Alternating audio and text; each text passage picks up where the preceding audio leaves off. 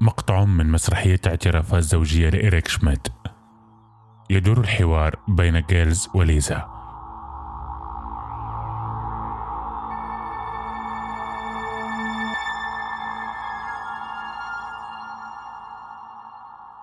هنالك شخص ما فيك لا يريد أن يشيخ معي. وهنالك شخص ما يتمنى أن يضع نهاية لعلاقتنا. لا. بلى بلى. أنت تفضلين الأكاذيب التي تسيطرين عليها. أنت لا تتحملين الهجر بلا شك. الهجر؟ إن الأشياء تنفلت منك وإن الأحوال تصبح أقوى كثيرا وإن المشاعر تصبح أكبر بكثير لديك. وإذا أراد المرء أن يتأكد من كل شيء فعليه أن يكتفي بالمشاكل الصغيرة.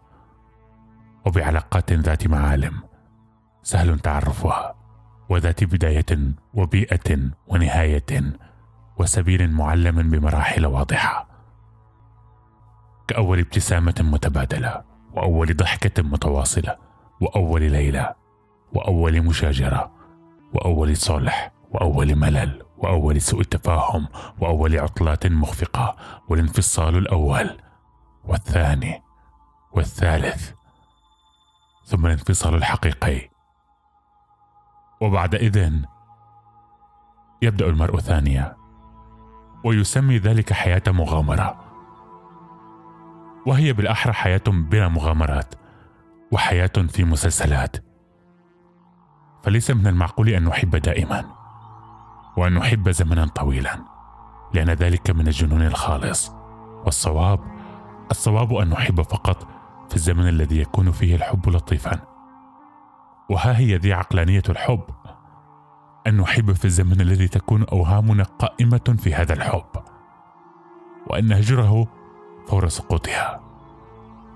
ولننفصل حالما نكون أمام شخص ما حقيقي حقيقي وليس شخصا وهميا. لا لا لا لا أريد ذلك. إنه لأمر ضد الطبيعة أن نحب دائما وأن نحب لزمن طويل. لا. اذا من أجل أن يدوم ذلك يجب علينا أن نتقبل عدم اليقين وأن نتقدم في مياه خطرة. عندها لا يتقدم المهر إلا إذا كان يملك الطمأنينة والاتكال على الأمواج المتعارضة ويواجه تارة الشك وتارة التعب واحيانا أحيانا السكينة. ولكن بالحفاظ دوما على الاتجاه.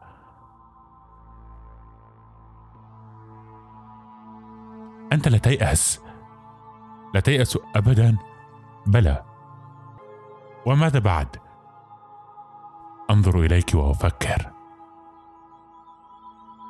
هل عندي رغبة في أن أفقدك على الرغم من شكوكي وظنوني وقلقي وإرهاقي؟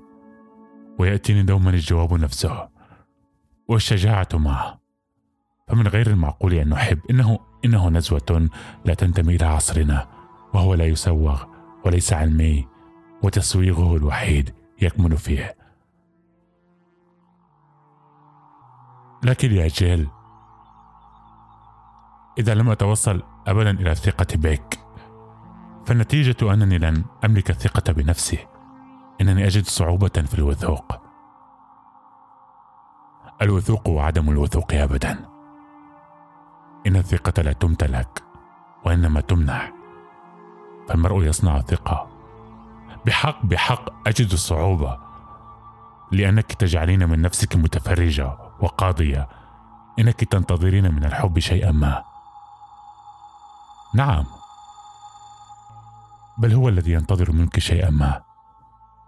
إنك تتمنين أن يثبت لك الحب أنه موجود. هذا طريق خاطئ. فعليك أنت أن تثبتي أنه موجود. كيف؟ بأن تصنع الثقة.